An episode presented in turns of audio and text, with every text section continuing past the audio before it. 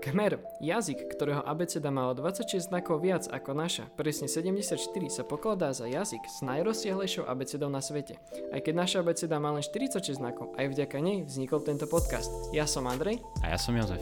A my dnes vítame našeho druhého hostia, pani magisterku, učiteľku anglického jazyka, Soniu Šuhajovú. Pekne vítame. Dobrý deň.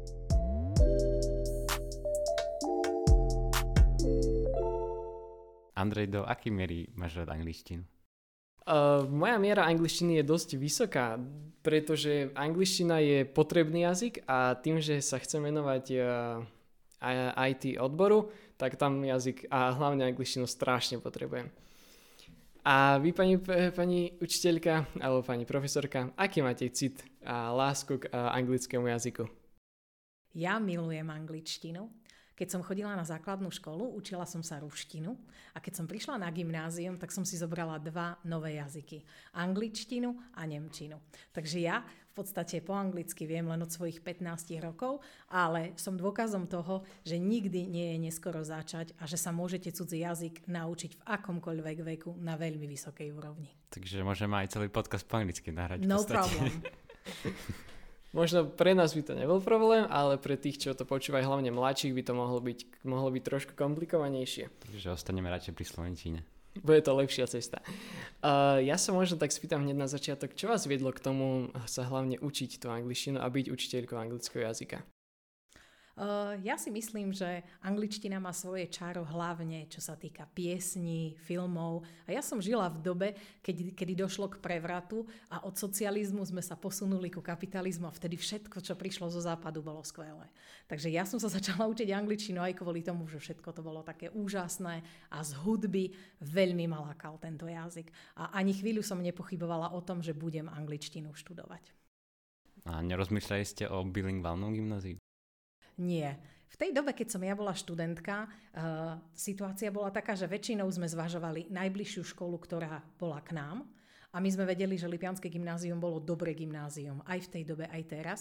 Takže uh, u mňa absolútne nehrala úlohu nejaké, nejaké bilingválne gymnázium. Myslím, že som dostala dobré základy angličtiny už tu v Lipanoch, ktoré som potom ďalej krásne rozvíjala. A vy ste, vy ste študovali tu na gymnáziu a vaša vys- vysoká škola bola... Potom som sa presunula do Prešova na Prešovskú univerzitu, na Fakultu humanitných a prírodných vied a tam som vyštudovala jednopredmetové štúdium anglický jazyk a literatúra, čo znamená, že som mala dvojnásobný počet hodín angličtiny oproti tým, ktorí mali dvojkombináciu predmetov. Takže ja som si vysokú školu riadne užila. Tak toto už je extrém. Neviem, či by som vôbec zvládol niektorí majú problém už s eh, troma hodinami do týždňa angličtiny a máte celý, celú vysokú školu len o angličtine, to už, to už je naozaj úctihodné. Ale musím povedať, že to bolo skvelé obdobie, pretože v tom období bolo veľmi málo kvalifikovaných dobrých angličtinárov na Slovensku a preto zo zahraničia sem prúdilo veľmi veľa peňazí a my sme mohli zažiť lektorov, ktorých sme mali. Ja som počas vysokej školy mala pravidelne hodiny s ľuďmi z Veľkej Británie, zo Spojených štátov, z Kanady, takže ja som ten jazyk rozvíjala s native speakerami, ktorí si myslím, že aj poznačili no, tú moju angličtinu. Aj teraz organizujete hlavne tie online hodiny s e, týmito lektormi z iných krajín. Určite to neprebiehalo takto, že online, určite to bolo viac menej, že face to face. Uh, ale je to aj teraz dosť, dosť obľúbené, si myslím, že u študentov. Áno, dnes napríklad sme mali hodinu s anglickým lektorom Michaelom Brandom a študenti boli veľmi nadšení. Hneď mi po anglicky písali cez Messenger správy, že one more time, aby sme si to zopakovali a bolo to dobre. A na Margo toho ešte musím povedať, že keď som ja bola na vysokej škole, tak to bola éra, keď ešte len začala e-mailová komunikácia a nás americký, americký lektor nahnal do počítačovej učebne a prinútil nás urobiť si e-mailové adresy. Všetci študenti sme vtedy hundrali, že na čo nám to bude, nikto to nemá. Takže ja som bola medzi prvými, kto mal vlastne e-mail a len medzi sebou sme si posielali e-maily, lebo nebolo s kým si v tej dobe e-mailovať. Ale doba sa zvrtla a dnes tá technológia postupuje a som rada, že aj moji študenti môžu zažiť hodiny s lektormi zo zahraničia aj cez počítače, aj keď sedia doma vo svojej izbe a je im dobre v podstate takto. Tak to musela byť zaujímavá doba, doba pretože v dnešnej dobe už všetko ide cez internet, dokonca sa aj už aj teraz učíme cez internet, takže to je také, no. Bola to veľmi dobrá doba a bola to dobrá doba aj v tom, že keď sme sa dostali na študijný pobyt do Veľkej Británie a sme prvýkrát zažili internetové knižnice, kde sme mali bez obmedzenia internet a sme mohli tam sedieť do polnoci. Doma nikto internet v tej dobe nemal a v škole sme mali knižnicu otvorenú len do pol štvrtej a striedali sme sa pri počítačoch. Takže vy, mladí, si to asi neviete predstaviť, ale v tej dobe, dobe pre nás to bol raj. My sme sedeli do 12. pri počítačoch, tlačili sme na traktor papier všetko, čo sme našli na internete a mali sme obrovskú radosť z toho, že také niečo je. Dnes už je to normálne. Dnes už si ľudia nevedia predstaviť bez toho, že by nemali internet. A už zabudajú na tie knižnice, čo sú také bežné, akože hmotné. Väčšina už si len stiahuje knižky, alebo si len číta niečo na internete. No a určite vás jazyk aj zaviedol v mladom veku niekde do nejakých kútov sveta a kraja, kde ste zažili niečo.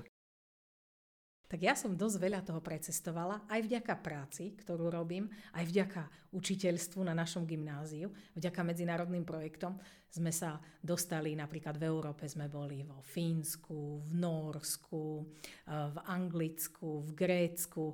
Veľa sme toho precestovali a mali sme veľmi veľa zaujímavých zážitkov.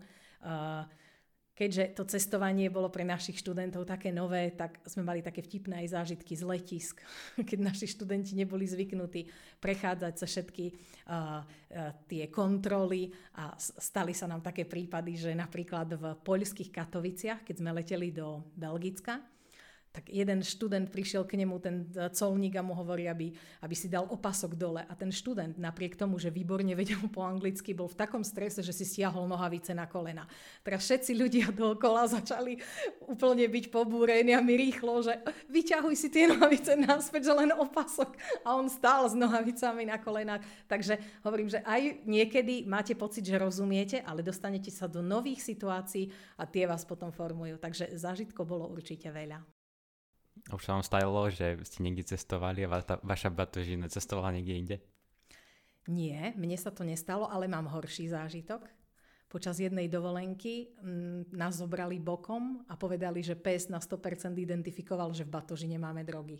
Tak sme strávili 45 minút na letisku, vybrali nám komplet celý kufor, rozipsovali všetky časti, ktoré mal a nakoniec zistili, my sme prenášali koreniny ako suvenír ktoré sme dostali.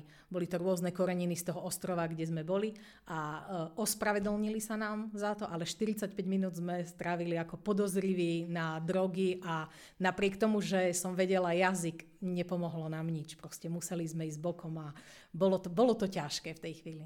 Fú, tak toto, toto, už je, toto už je celkom halus. Toto, toto by možno veľa ľudí ani nechcelo zažiť, hlavne takú situáciu. Ale hlavne... stáva sa to, takže je to tak. Hlavne v cudzej krajine, fú. No ja som si hneď predstavila ten môj, uh, môj imič stredoškolskej učiteľky zo Slovenska, ktorá niekde pašuje drogy. Takže bolo to také vtipné, ale chvala Bohu, všetko sa dobre skončilo a my sme ďalej odcestovali. Len hovorím 45-minútové zdržanie a v dosť dramatické okolnosti. Mm-hmm. Vy ste hovorili, že aj mm, tá angličtina v hudbe vás bavila. Uh-huh. Tak uh, akú hudbu máte radi? No ja som, také, ja som bola také zvláštne dieťa, keďže v rodine sme mali muzikantov. Môj otec bol muzikant, aj moji dvaje bratia. Otec ma veľmi, veľmi tlačil do folklóru. Hrala som na husliach, tak som si musela otrpieť všetky folklórne uh, vystúpenia ako huslistka. A moji dvaja bratia boli jeden taký metalista a druhý taký rokový štýl. Takže ja, bývali sme v jednej izbe spolu s bratmi. Takže ja som vyrastala na mixe neviete si predstaviť všetkých tých žánrov, ale hudbu mám rada a mám rada kvalitnú hudbu, takže si vypočujem čokoľvek, aj čo letí teraz a ináč som vyrastala hlavne na nejakom kvíne, takže hovorím, že Beatles som veľa počúvala, keď som bola mladšia, ale teraz nemám problém, bežne mám doma zapnutú stanicu VH1 a všetko, čo letí vlastne uh, dokážem akože vnímať a dokážem aj medzi modernými tými pesničkami si nájsť tie, ktoré si bežne pospevujem a niektoré využívam aj potom na hodinách angličtiny. tak to je pekné. Keď už sme pri tých pesničkách, tak e, nejaké ľudovky vás určite zaujali tým, že váš otec hral na husliach.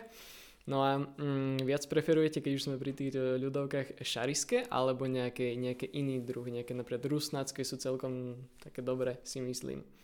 Ja som sa narodila aj žijem tu v tomto regióne, takže aj keď sa mi páčia aj rusínske piesne, myslím, že tie šarišské sú také echt naše.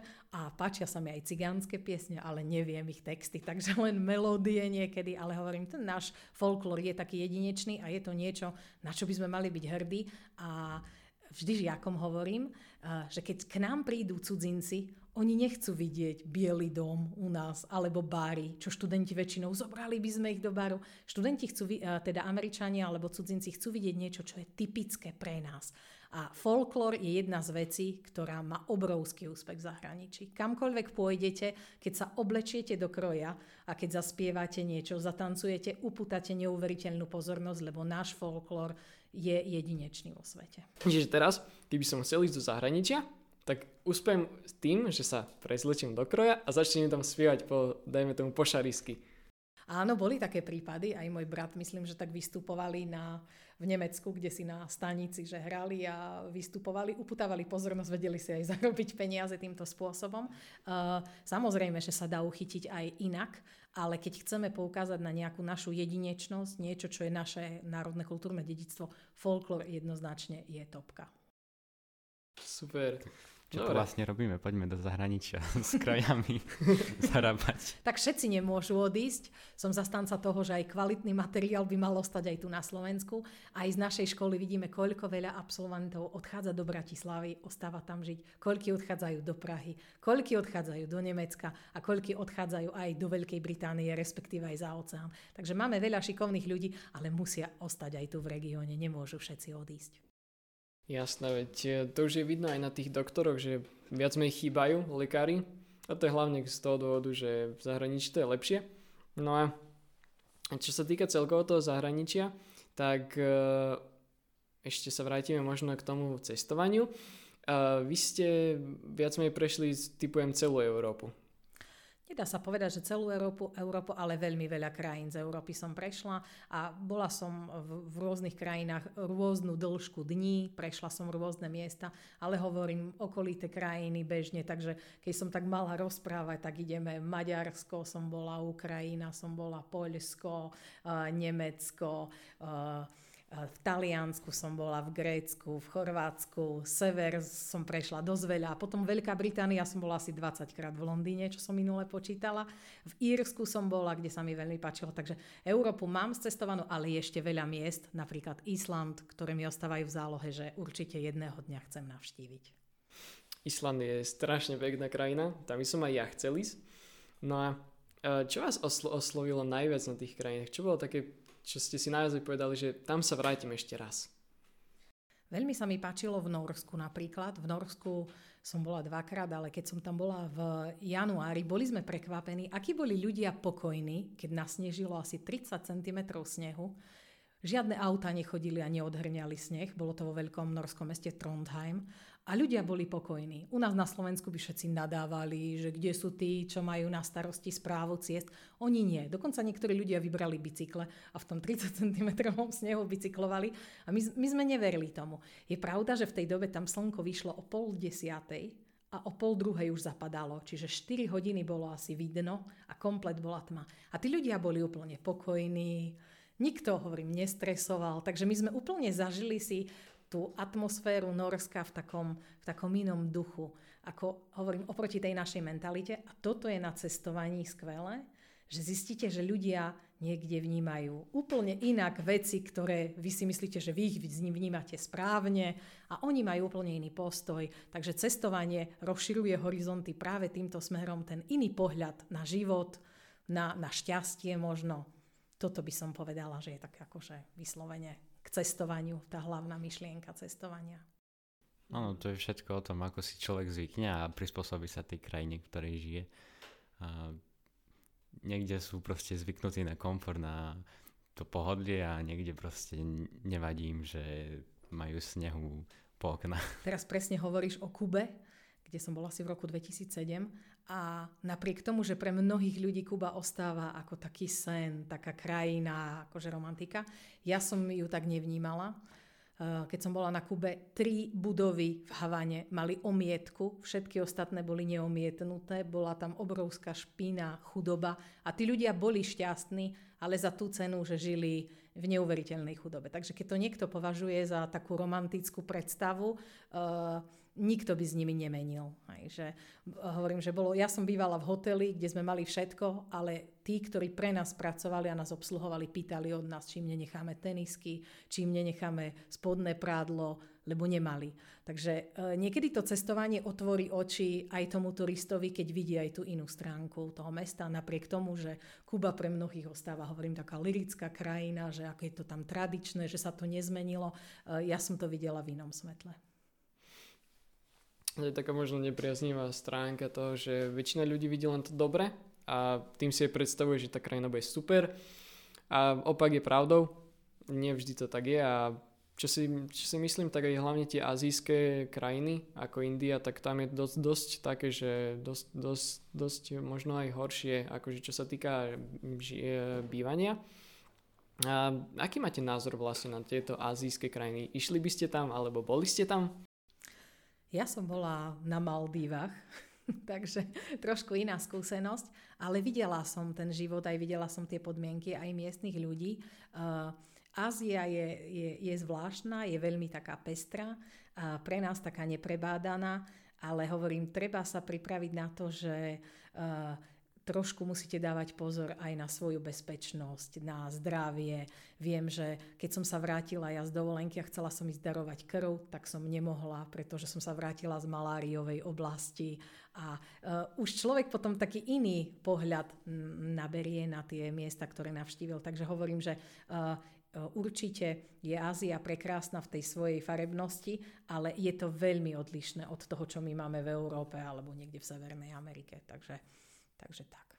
Máte rada šport? Typujem. Áno, mám veľmi rada šport, aj keď na to už nevyzerám. Tak. A čo je váš najobľúbenejší šport, alebo ktorý šport by ste chceli hrať, alebo hráte?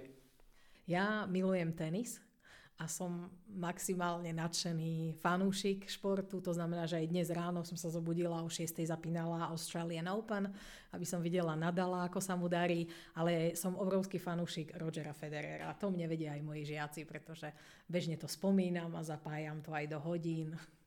A boli ste už na, na nejakom takom väčšom podujatí, napríklad um, je ten Wimbledon v Anglicku? Na Wimbledone som bola, keď som bola ešte veľmi, veľmi mladá a paradoxne som videla, keď uh, Serena Williamsová tam hrala prvýkrát. Takže Serena hrá viac ako 20 rokov na profesionálnom okruhu, bolo to veľmi dávno, ale 5 rokov po sebe, 6 rokov po sebe som chodila každú jeseň na turnaj majstrov do Londýna, kde hrali naj, 8 najlepších mužských tenistov sveta. A tam som si vždy 2-3 dní pozrela všetkých hráčov a bol to obrovský zážitok. Nebolo to ani také drahé, lebo Wimbledon je oveľa drahšia záležitosť, ale tým, že sa to koná v londýnskej O2 aréne, je to obrovská hala, takže ja som si posledných 6 rokov, okrem minulého roka kvôli korone, každý rok mala možnosť pozrieť najlepšiu mužskú osmičku na svete. Aký je vás najobľúbenejší tenista? Tak jednoznačne môj najobľúbenejší tenista je Roger Federer a je to nie len kvôli jeho elegantnému štýlu hry, ale aj preto, aký je to charizmatický človek a hlavne jeho skromnosť. Mm, čiže venujete sa pekne vo voľnom čase aj tenisu, čiže super, lebo väčšina, väčšina takto ľudí sa buď venuje volejbal, taký tradičný sport na náš, náš okraj, a buď futbal, alebo dokonca hokej. Mm, tenis je pomerne pre niektorých ľudí netradičný a je to viac, nie je to kolektívny šport hlavne. Ja som hrávala volejbal na gymnáziu, hrávala som aj za školu a pamätám si také nezabudnutelné zápasy, ktoré sme hrávali žiaci proti učiteľom. V tej dobe to bolo akože mega, celá škola prišla fandiť a veľmi sa všetci žiaci tešili, keď žiaci vyhrali nad profesormi. Takže ja som bola v tom týme, ktorý porazil profesorov, bol to super pocit. Už ako učiteľka som to už veľmi málo zažila, že by sme hrávali tak zápasy, už väčšinou buď v rámci nejakých súťaží, ale keď som bola žiačka, vtedy to bolo, hovorím, že úplne tá telocvičňa praskala vo švíkoch, koľko, koľko tam bolo divákov a hovorím, že pre nás ako žiakov to bolo také zadozúčinenie, že vyklepať učiteľov a mali sme dobrý pocit. Tak minulý rok bol ten oldies volejbal tak iba ten si pamätám, lebo dlhšie tu nechodím. Tak ani nemáme si ako pamätať, veď sme tu druhý rok. A, a to aj tak polovičku doma. Už aj tak to bude skoro rok, čo budeme doma. Že je dosť, dosť eh, pre niektorých ľudí nepríjemné. No ale niektorí to zase ocenili tým, že sú stále doma a majú viac menej celý rok prázdniny. Ako to vyhodnotíte? Je to pre vás vyhovujúce alebo je to trošku myslím, demotivujúce? Myslím, že tá korona sa ukázala ako taká príležitosť a je to príležitosť pre ľudí, aby v sebe hľadali niečo navyše. To znamená, že keď ostanete doma a nemáte iné možnosti, skúste každý hľadať čo by som mohol robiť, v čom by som sa mohol zlepšiť. Ja som sa napríklad vrhla na absolvovanie rôznych webinárov, takže mám taký kalendár, že každý, pomaly každý druhý deň sa zúčastňujem a rozvíjam nejaké svoje zručnosti, či už digitálne, alebo aj komunikačné, aj v angličtine veľa webinárov. Ale veľa študentov vidím, že má obrovský problém aj ráno vstať, a prísť na hodiny a to máme niekedy o pol desiatej, že začíname a majú obrovský problém. Uh, by som povedala, že je to aj o seba disciplíne, tá korona a ja verím, že sa to skoro skončí, ale pre mňa ako pre učiteľku je úžasné počuť, že žiaci chcú už ísť veľmi do školy. Uh, toho neskorého stavania máme živý príklad, nie, ďaďu? Mm, to poznáme, dobre. Niekomu sa podarí zaspať aj na 11. a to hodinu máme len jednu. Ale tak to len taká vsúka.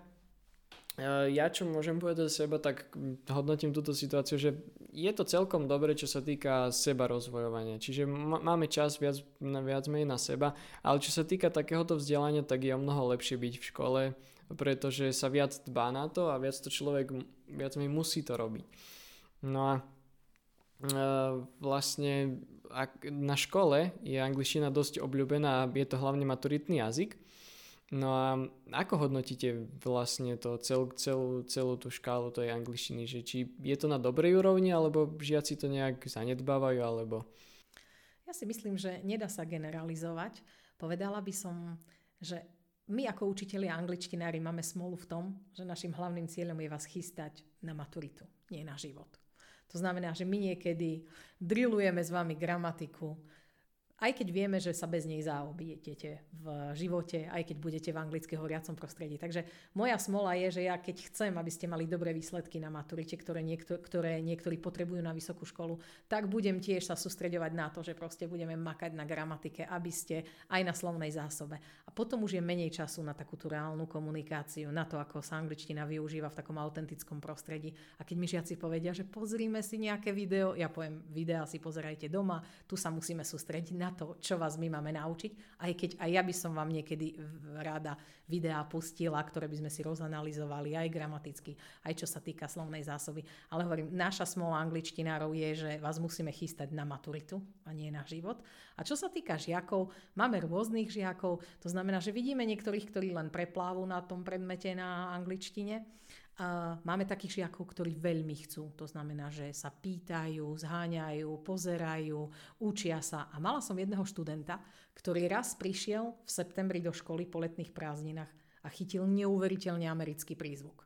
A ja mu hovorím, Martin, hovorím, že ty si bol v Spojených štátoch. On hovorí, že nie. Hovorí, ja som celé leto hral jednu hru prišiel, od septembra rozprával plynule americkou angličtinou. Takže hovorím, že nie vždy je učiteľ ten hlavný faktor. Keď žiak chce, tak si myslím, že sa dokáže dostať veľmi, veľmi ďaleko, aj bez toho, aby ten učiteľ mohol niečo urobiť. Áno, to aj ja nemám rád taký proste tie ako hodiny angličtiny a radšej si doma pozriem nejaké videá alebo hrám hry a všetko proste mám po anglicky, len komunikujem vlastne po slovensky.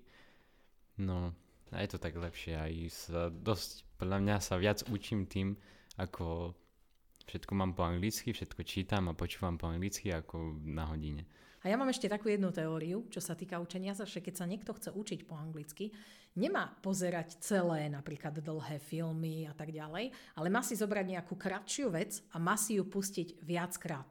To znamená, že keď si zoberiete nejaké 2-3 minútové video a si pustíte 10 krát, je väčšia pravdepodobnosť, že sa vám zafixujú tie vzory gramatické aj jazykové proste v hlave a že si to budete pamätať. Takže ja, keď mám rada Rogera Federera, si pozriem viackrát jeho interviu, teda po zápasoch. Roger má angličtinu na úrovni rodeného angličana, teda sa povedať, aj keď je švaj, švajčiar. A vyslovene si pamätám presne, on to povedal. Takže pamätať si súvislosti je veľmi dôležité v cudzom jazyku, aby sa ten jazyk lepil na vás, aby ste nemuseli vy vynakladať úsilie, že sa to musím učiť, tak ako sa to bežne robí v škole. A keby mm, ste nás žiakov nemuseli pripravať na maturitu, ale viac menej na takú bežnú komunikáciu a celkovo takto, ako by vyzerali hodiny? Lebo teraz sú hlavne hodiny na to, že musíš vedieť gramatiku, musíš vedieť slovička, ale takto ako by vyzerali podľa vášho výzoru hodiny? Asi by vyzerali tak, že by sme brali nejaké reálne veci zo života, napríklad, že by sme donesli nejaký príbeh, aby sme rozvíjali slovnú zásobu len tak, že by sme debatovali o tom a žiaci väčšinou, keď chcú vyjadriť svoj názor, hneď sa aj opýtajú, pani profesorka, toto sa ako povie, lebo chcú. Takže by to viacej bolo o tom, že by sme mohli obsah si prispôsobovať, aby sme sa nemuseli držať tak veľmi tej formy. Takže si myslím, že žiaci by aj piesne nosili. Teraz piesne málo kedy prinášame do tried, lebo, si, lebo to berieme tak, že je to pre nás dosť veľa zabitého času. Tak jasne, lebo hlavne sa musia pripravať na tú maturitu. To je viac menej na Slovensku ten základ, ak chce ísť niekto na vysokú školu. A ešte jednu takú skúsenosť mám, keď o tom hovoríme. Uh, študenti sú teraz bežne zvyknutí, že anglická hudba je všade v rádiách, je všade na internete okolo vás. A keď som sa opýtala, že kto vie text aspoň jednej anglickej piesne celý, tak bola jedna ruka z triedy hore. Tak hovorím, vy toľko hudby máte, a jeden, hovorím, jeden, jeden lyrics, povedzte mi tu v triede teraz. A jeden študent sa prihlásil a jednu repovú pesničku nám krásne akože dal na hodine a ostatní a rozmýšľali, koľko riadkov vedia z nejakej anglickej piesne. A to bol maximálne refrén. Aj, takže by som povedala, že tá anglická hudba alebo tá angličtina v piesniach iba tak prefičí okolo nich a nelepí sa na nich, čo je škoda, lebo je to dobrý zdroj na učenie sa cudzieho jazyka. Andrej, ty poznáš nejaké texty z anglických piesní? Vieš, ako teraz daný moment ma celkom nenapadá, ale poznám, učil som sa hlavne tie texty, hlavne kvôli tomu, že by som sa tam naučil slovička s tým, že to stále budem počúvať, tak sa mi to skoro vrie. A tak som sa viac menej aj naučil dosť slovíčok, ako keď by som sa to učil bežnou metodou, že sadnúť si a teraz sa učiť ich a pomaly sa učiť. Tak o mnoho viac som si ich pamätal a viac som ich vedel využiť v takom, takom živote. Ale čo ty? Tak ja si tiež moc nespomínam, akurát na pesničku od Franka Sinatra Fly Me to the Moon. To celkom viem. no, ale tiež v angličtine je taká no, tá hudba taká viac umelecká, než by som komunikoval s nejakým angličanom. Že ne, v angličtine v sa nedba na tú gramatiku veľmi. No, je to tým, že umenie si dokáže prispôsobovať jazyk. Tak ako aj reklamy dokážu si prispôsobovať jazyk, tak aj hudba dokáže z gramatiky znegovať niektoré základné princípy.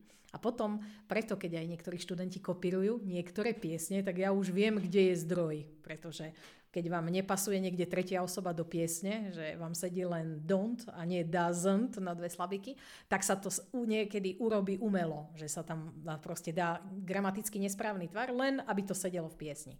Nie je veľa takých prípadov, ale deje sa to. Pri angličtine by som povedala, že taký najväčší problém je zvyknúť si na prízvuk ľudí, s ktorými rozprávate. Znamená, že keď pôjdete do Anglicka, budete potrebovať nejaký čas, kým si vaše ucho zvykne na angličtinu, nie tú, ktorú počúvate z nahrávok v škole. lebo tie sú väčšinou krásne, neprerušované, hej, nikto tam nekokce, nezajakáva sa, úplne je to, je to taká jednoliatá báseň. Ale keď prídete niekde do sveta, ja keď som prišla do Spojených štátov, tak mne sa veľmi páčila americká angličtina. Chvíľu som to tak kopírovala, som sa snažila to tak napodobňovať, aj sa mi to celkom darilo. Potom som zase za, začala sa zaoberať tou britskou angličtinou, takou krátkou, sekanou, skôr, keď to mám tak nazvať. Ale väčšinu času, keď sa Slováci naučia po anglicky, budú rozprávať s ľuďmi, ktorí nie sú Angličania alebo Američania.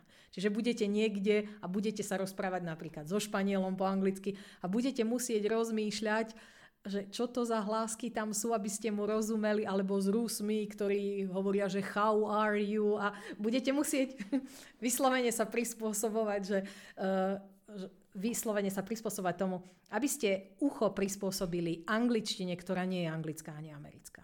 Ale angličtina je krásna v tom, že sa ňou viete dohovoriť prakticky všade na svete. Jasne, dokonca aj vo vesmíre. Dokonca aj vo vesmíre. Tomto je mm, základný jazyk na dorozumievanie. OK. A ešte jedna vec. Ako máte najradšej pesničku? Ktorá je vaša najobľúbenejšia? Moja najobľúbenejšia pesnička. Asi eh, Bohemian Rhapsody od Queenu by bola. Myslím, že také dielo, kde sa toľko rôznych žánrov, to, eh, výborný text, výborná hudba, 6 minút, takže myslím, že eh, je to pieseň, ktorá je veľmi ťažko aj zaspievateľná. Takže je to moja najobľúbenejšia pieseň. Práve som sa išiel spýtať, či text viete. text viem a vie ho aj moja dcéra. Hm, takže mám 10-ročnú dceru, ktorá Uh, tiež sa jej páči tá pieseň a uh, je to dobrý text, len musí človek poznať trošku ten obsah tej piesne, že o čom sa tam spieva. A tak a keď niekto nevie presne po anglicky, tak si využije prekladač a preloží si to. No to máte výhodu, lebo my, keď sme boli deti a sme anglické piesne, teda ja som do 15 rokov nehovorila nič po anglicky, a keď sme počuli piesne z rády, a tak len foneticky sme prespevovali, vôbec sme netušili, ale že vôbec o čom spievame. To zvykne aj veľa ľudí teraz robiť, si myslím. Zvykne. Tí, ktorí nemajú angličtinu, tak akože foneticky len už je tých ľudí oveľa menej, ako ich bolo predtým. Hej? Lebo vtedy fakt tá ruština dominovala. Teraz uh, je väčšina ľudí, ktorí by mali vedieť. Nehovorím, že vedia, ale by mali vedieť po anglicky, lebo v škole sa to učia. A viete aj iný jazyk ako angličtinu? Ako viete ho ovládať na hovorovej reči, alebo už len napríklad pri gramatickej Nemčinou sa dohovorím, aj som v Nemecku bola, aj som tam pracovala, takže s Nemčinou som sa dohovorila. Bola to pre mňa veľká výhoda, že viem nemecky, lebo v tom prostredí, kde som bola, sme robili Slováci a Poliaci a kto vedel po nemecky, tak mal rôzne výhody, takže veľmi sa mi zišla aj Nemčina eh, a trošku si ešte ruštinu pamätám zo základnej školy. Chodila som chvíľu aj na francúzštinu na vysokej škole, ale to je len pár vied, ktoré ovládam a Rada sa učím výrazy v jazykoch v krajinách, kde som. Takže keď som bola v Maroku, tak som sa naučila základných pár slov, aby som vedela poďakovať, pozdraviť. Uh, takže tie cudzie jazyky sú dobre, ukazujú úctu uh, v tej krajine, kde ste, keď viete aspoň pár slov um, v tom pôvodnom jazyku. No čo si myslíte o budúcnosti angličtiny? Bude to taký rozšírený, že sa dostane do celého sveta a budeme hovoriť len jedným jazykom? Nemyslím si, že bude len jeden jazyk. Myslím si, že krajiny si budú chcieť zachovať svoje uh, jazyky, ale angličtina ostane dom- dominantným jazykom na komunikáciu. Myslím si, že tak ešte tá jej pozícia, myslím, že ešte sa zlepšila v rámci sveta, že najviac komunikácie, čo sa týka biznisu, letectva a tak ďalej, všetko prebieha v angličtine. Takže je skvelé, keď viete po anglicky. Jasné, ja som čítal na internete, že 80% informácií na internete je len čisto po anglicky. Takže to je dosť. Je to pravda a aj keď naši študenti potom na vysokých školách zháňajú rôzne učebné zdroje, tak veľmi často využívajú um, anglické zdroje, tým, že je tam aj veľa prekladov urobených, aj že tá databáza je proste obrovská. Takže nepochybujem o tom, že angličtina bude jedným z najfrekventovanejších jazykov aj, aj, o, aj o 100 rokov. Aj myslím si, že sa neučí až tak ťažko ako niektoré iné jazyky. Napríklad čínština, tak to je, to je, to je, to je extrém. A čínštinu by ste sa nechceli náhodou niekedy naučiť, alebo aspoň vyskúšať si ju? Nie. Moja dcera sa začala učiť korejsky, keď sme boli raz na jednom pobyte a bola tam jedna dievčina, ktorá ukazovala, ako sa to dá ľahko zvládnuť a nedokázala som sa to ja naučiť, vám poviem pravdu. Myslím, že bol to taký krátky kurz, boli, absolvovali sme niekoľko hodín a nedokázala som si to zapamätať. Proste mám tak silno zakorenené angličtina, nemčina, dokážem pekne prepájať, ale ten jazyk bol pre mňa veľmi veľa úsilia, aby som musela vynaložiť na to, aby som sa ho naučila. Jasne, lebo iné jazyky, napríklad čínština je úplne inak založená než tie jazyky. A veľmi veľa úsilia by mi trvalo sa naučiť um, ich abecedy a písanie a myslím, že by mi to odoberalo veľa síl. Takže mám rada slovanské jazyky. Po taliansky niekedy som prišla na to, že dokážem celkom solidne rozumieť niektoré vety, keď som v obsahu, že keď viem, o čom sa rozpráva, takže sú také situácie, kedy dokážeme, kto vie po anglicky, kto vie po nemecky, tak napríklad keď sme boli v Belgicku, a sme boli v jednej domácnosti a sa rozprávali manžel s manželkou a sme stali a pozerali na nich a hovorím, to ako keby niekto zmiešal angličtinu s nemčinou, veľa ch do toho napchal a rozprával. Tak to úplne sme rozumeli kontext, len tie slova nám zneli tak smiešne. Takže hovorím, že tu v Európe máme také veľké šance, či už slovanské jazyky, alebo tie germánske, niektoré, že celkom dobre uh, A my Slováci sme ešte dobrý tým vo svete, že na nás veľmi necítiť prízvuk, keď rozprávame po anglicky. Takže ja som bola v Anglicku a sa ma pýtali, že odkiaľ som, lebo nedokázali dedukovať, z ktorej krajiny som. A povedali mi, ty nie si ani Nemka, ani Španielka, ani Ruska, odkiaľ ty si. A ja som hovorila, no, že hádajte ďalej. že my Slováci máme aj Češi, tak spie, spievavo rozprávajú po anglicky, ale my my hovorím, že máme výborný, máme, naša Slovenčina je taká dobrá, že keď Slováci rozprávajú anglicky, pekne to znie. Tak to je super výhoda. teda áno. Tak aspoň nedochádza k takému, že si potom myslia, že aha, taký štát, tak tam to bude, budú menej vedieť. Tak toto je super, toto som ani ne, ja nevedel nejako. OK, to, toto je pre mňa nová vec. Dobre, toto sa strihne. no, a takou strašne zaujímavou otázkou možno pre mňa je, že čo by ste chceli robiť, alebo čo by ste robili, ak by ste neboli učiteľka? No ja keď som bola na gymnáziu, som chcela veľmi byť novinárkou. Vedela som, že nechcem byť učiteľkou, pretože obidvaja moji rodičia boli učitelia. A paradoxne, keď som vyštudovala angličtinu, začala som učiť, začala som aj tlmočiť a prekladať. Takže naspäť k tej otázke, keby som nebola učiteľkou, Určite by som robila tlmočníctvo a prekladateľstvo, ktoré aj teraz príležitostne robievam. Hmm, tak to je super.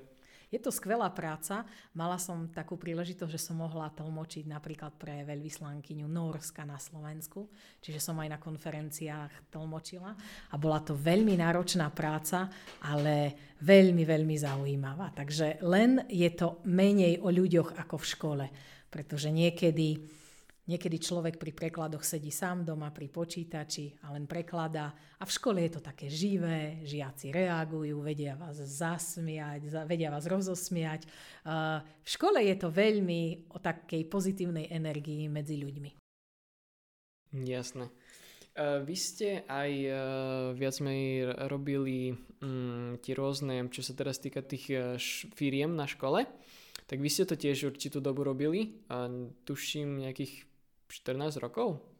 Áno, niekoľko, okolo 14-15 rokov som učila aj aplikovanú ekonómiu. Uh, je to super predmet, odporúčam všetkým si zažiť také reálne podnikanie. Napríklad sme organizovali koncerty ešte v tej dobe v Lípanoch. Napríklad sme organizovali uh, Desmod koncert v Lípanoch v Meskej hale.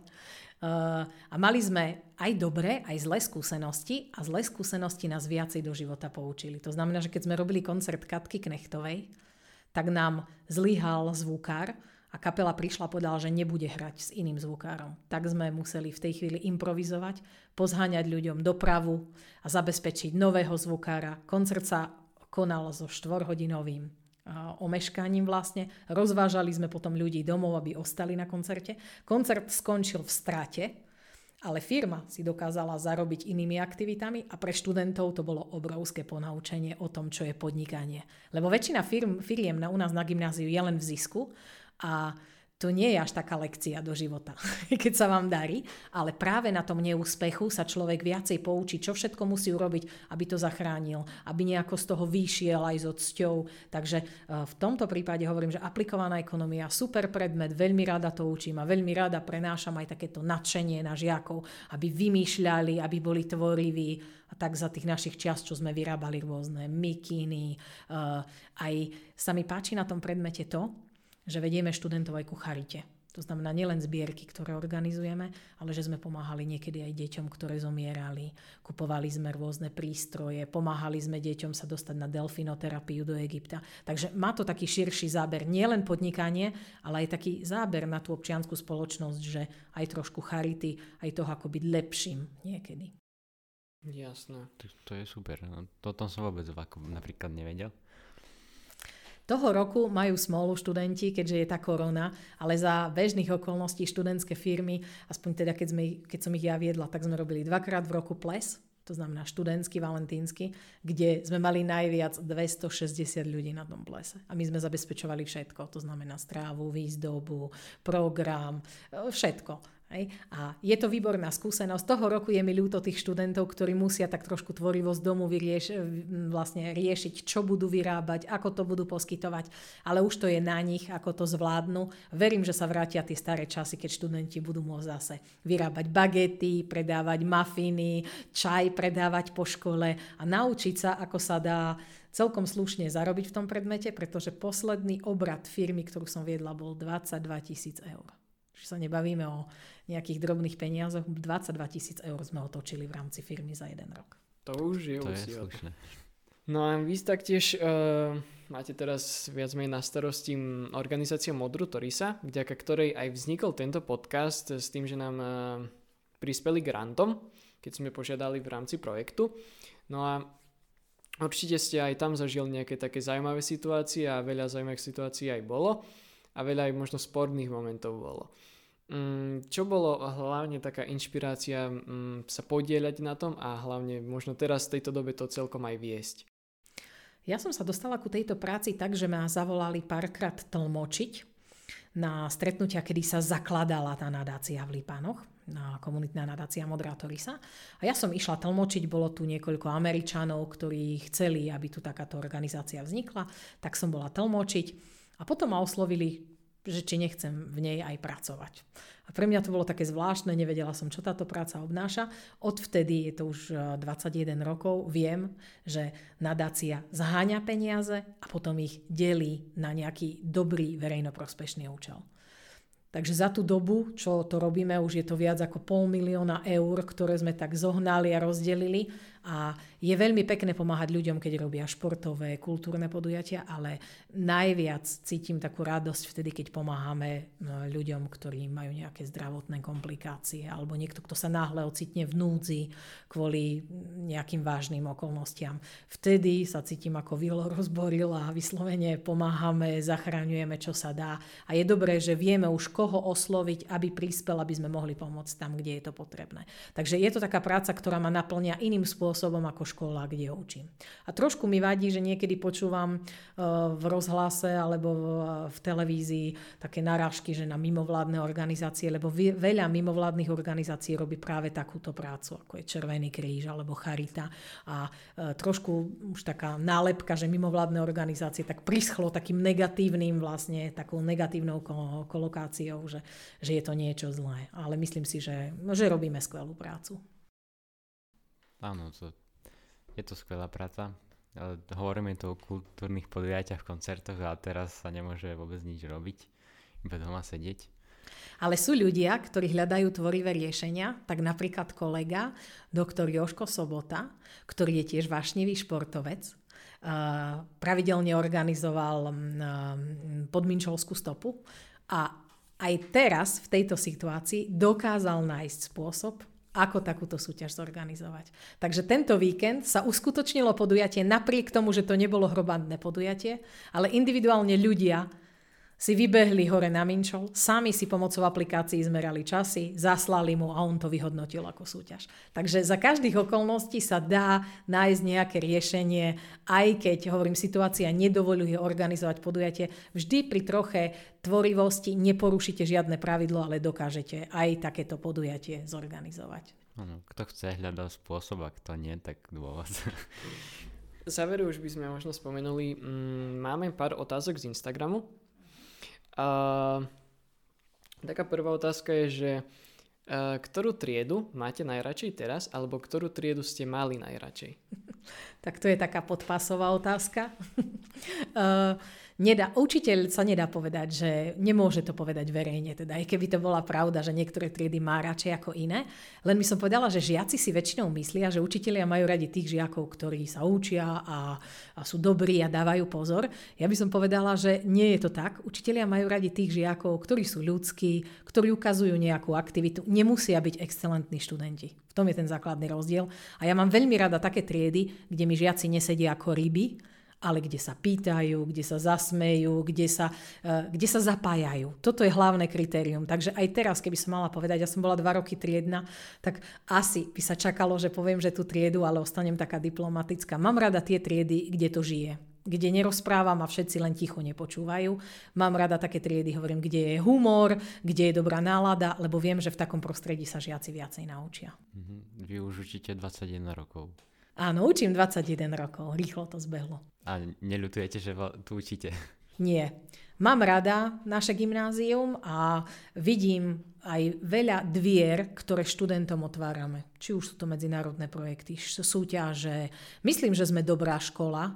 Aj v hodnotení sme na treťom mieste Prešovskom kraji ako tretie najlepšie gymko v Prešovskom kraji, čo je super, keď si porovnáte, že veľa prešovských gymnázií ostalo za nami napríklad. A ja som tiež absolventkou tohto gymnázia a vidím aj veľa, oveľa úspešnejších našich uh, absolventov, ktorí sa chytili vo svete a s láskou spomínajú na, na školu, kde to všetko začalo. Takže neľutujem, v žiadnom prípade neľutujem. Ďalšou otázkou, čo bola na Instagrame, je, že či sa vám nepozdáva myšlienka bilingválneho gymnázia?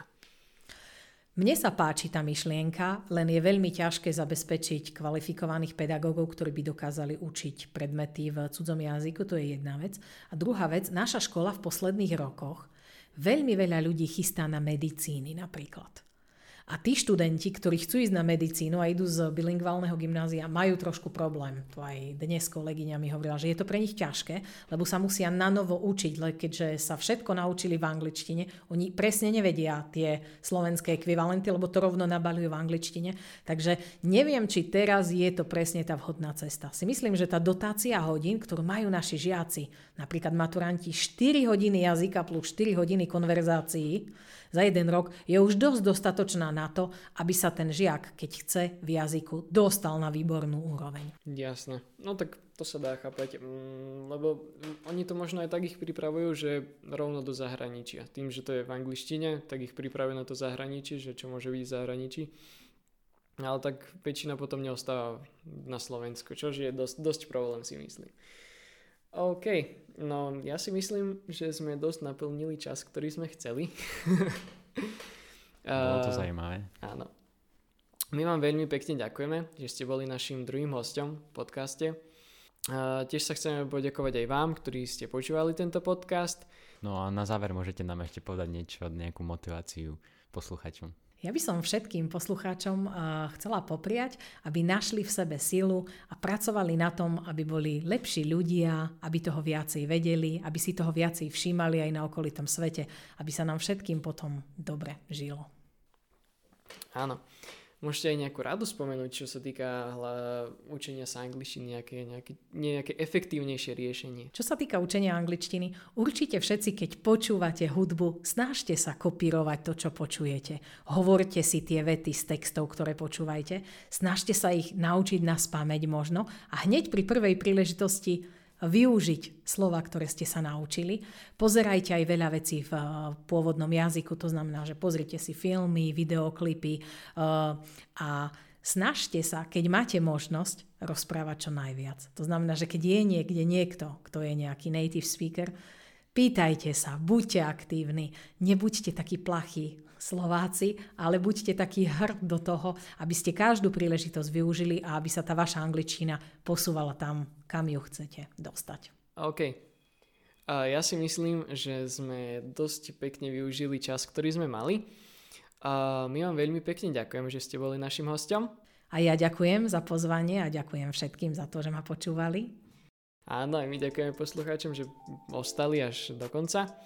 Taktiež ďakujeme hlavne gymnáziu, že nám umožnilo realizovať tento projekt hlavne priestorovo a taktiež nadácii Modra Torisa, ktorá nám poskytla grant na kúpu techniky. No a ja si myslím, že už nemám čo povedať. A my vám veľmi pekne ďakujeme, držíme vám veľa, držíme vám prsty, nech sa vám všetko vydarí, čo máte v pláne. No a ja som Andrej. Ja som Jozef. A my sa s vami lúčime. Majte sa. Majte sa. A čaute.